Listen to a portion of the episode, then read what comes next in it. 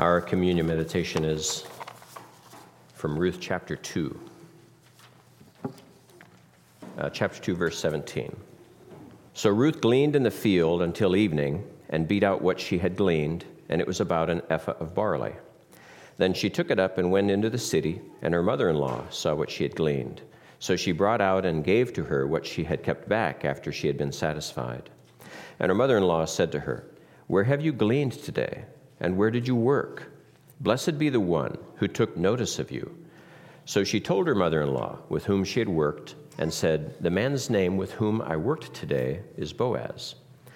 Then Naomi said to her daughter in law, Blessed be he of the Lord, who has not forsaken his kindness to the living and the dead.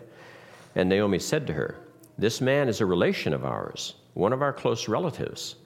Ruth the Moabitess said, He also said to me, You shall stay close by my young men until they have finished all my harvest. And Naomi said to Ruth, her daughter in law, It is good, my daughter, that you go out with his young women and that people do not meet you in any other field. So she stayed close by the young women of Boaz to glean until the end of barley harvest and wheat harvest, and she dwelt with her mother in law. Let's pray. Father God, we thank you for your word.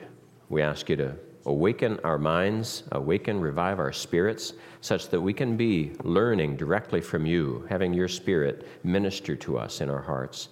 We thank you for your word and for your, for your many kindnesses to us. In Christ's name, amen. So last, last time, and it was only last week this time, so those of you that were here might still remember.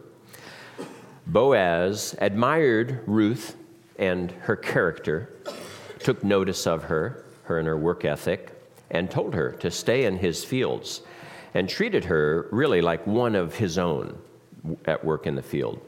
He told his young man on the sly to purposefully drop grain for her and to not reproach her. And so she gleaned an ephah of barley. Now, an ephah of barley, and you see it correlated in uh, Exodus when they're, they're getting the manna, when the manna starts falling from heaven.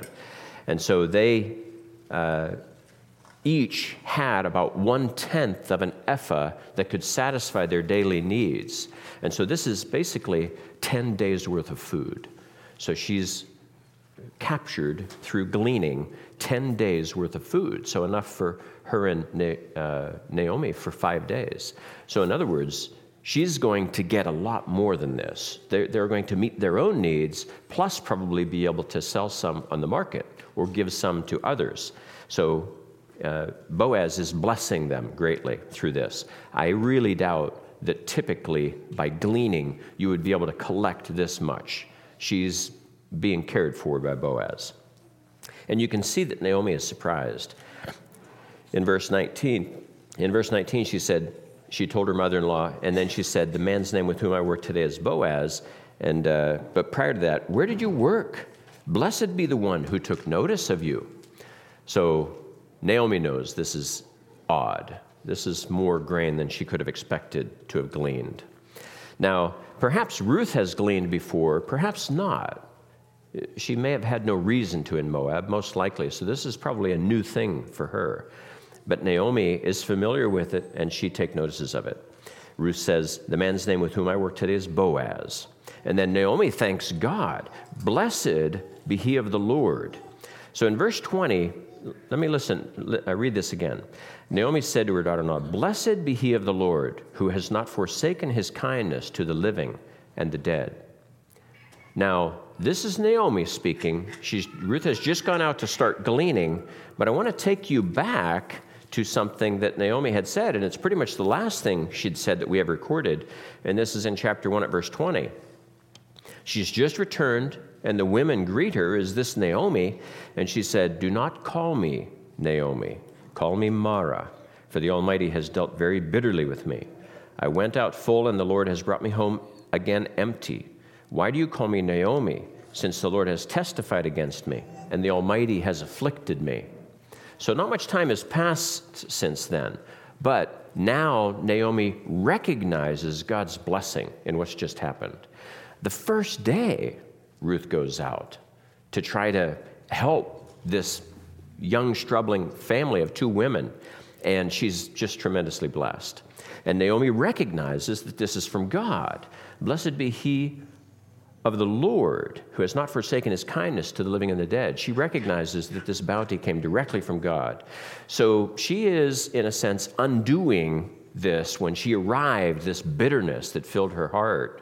She's acknowledging now that God is still watching out for her. So now Naomi and Ruth do accept Boaz's offer for Ruth to continue to come back and glean in only his fields. And they both see it as a, as a security. Boaz sees it as Ruth's security. Naomi sees it as Ruth's security. And so these young women going off to glean in strangers' fields is dangerous, inherently dangerous. It's not ideal that these young women are going off to do this, but it is what they do in order to survive. And so they are uh, acting in the absence of a man who's providing for them, and yet here immediately we have Boaz step forward and not only provide food for them, but provide security for them as well. Naomi said, It's good, my daughter, that you go out with his young women. Now, you might ask, what choice did they have? I mean, did Naomi and Ruth really have a choice? And you might think, well, no, not really. I mean, this blessing has fallen into their lap. But people always have choices to accept or reject the generosity of others. Our pride can prevent us from accepting generosity. Even if we're in tremendous need, we will refuse it because we're too proud to take it. I want to I want to read uh, something from Luke 16. And this is a parable that, that Jesus told. Luke 16, starting at verse 1. There was a certain rich man who had a steward, and an accusation was brought to him that this man was wasting his goods. So he called him and said to him, What is this I hear about you? Give an account of your stewardship, for you can no longer be steward. Then the steward said within himself, what shall I do? For my master is taking the stewardship away from me. I cannot dig. I am ashamed to beg. So this man's pride would not allow him to stoop to begging. He was far above that in society. He dare not be seen to be begging on the streets. Uh, Phil had commented on this just a few weeks ago. And so we know this man to be evil. And yet, pride can restrict us from doing the needful. And here they are being offered this by Boaz, and it's not everyone that, that would accept the generosity of other people. I want to read a little bit from Proverbs. Proverbs 11, verse 2 says, When pride comes, then comes shame, but with the humble is wisdom. Proverbs 13:10 By pride comes nothing but strife, but with the well advised is wisdom. Proverbs 16:18. Pride goes before destruction, and a haughty spirit before a fall. Just this morning, I was reading a different book, and I'd already uh, had my communion meditation, but I want to share it with you.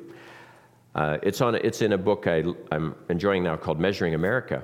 But he tells the story of King Louis XVI of France, the very day that he and his family have attempted to escape Paris and escape France because they know that their days are numbered, and he's captured later that night.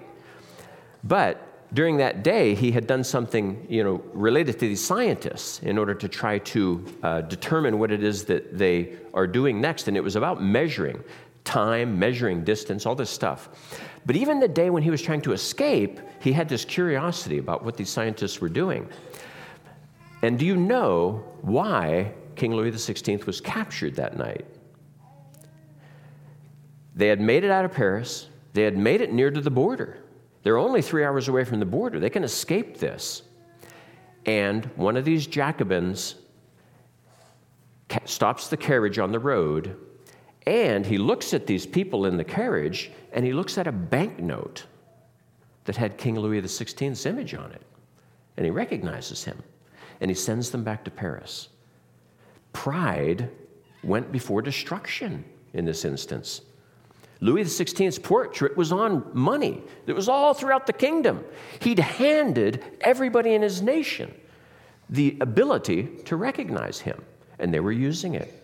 And he fell that night. He later had lost his head. But see, I think that's a classic example of pride going before destruction. Uh, it was his own undoing. Now, Naomi and Ruth were not too proud to accept the generosity of Boaz. There is another verse that's referenced in by, by both James and Peter. It's a reference to Proverbs 3. God resists the proud, but gives grace to the humble. And so, my question to you is Are you proud? Does pride define you?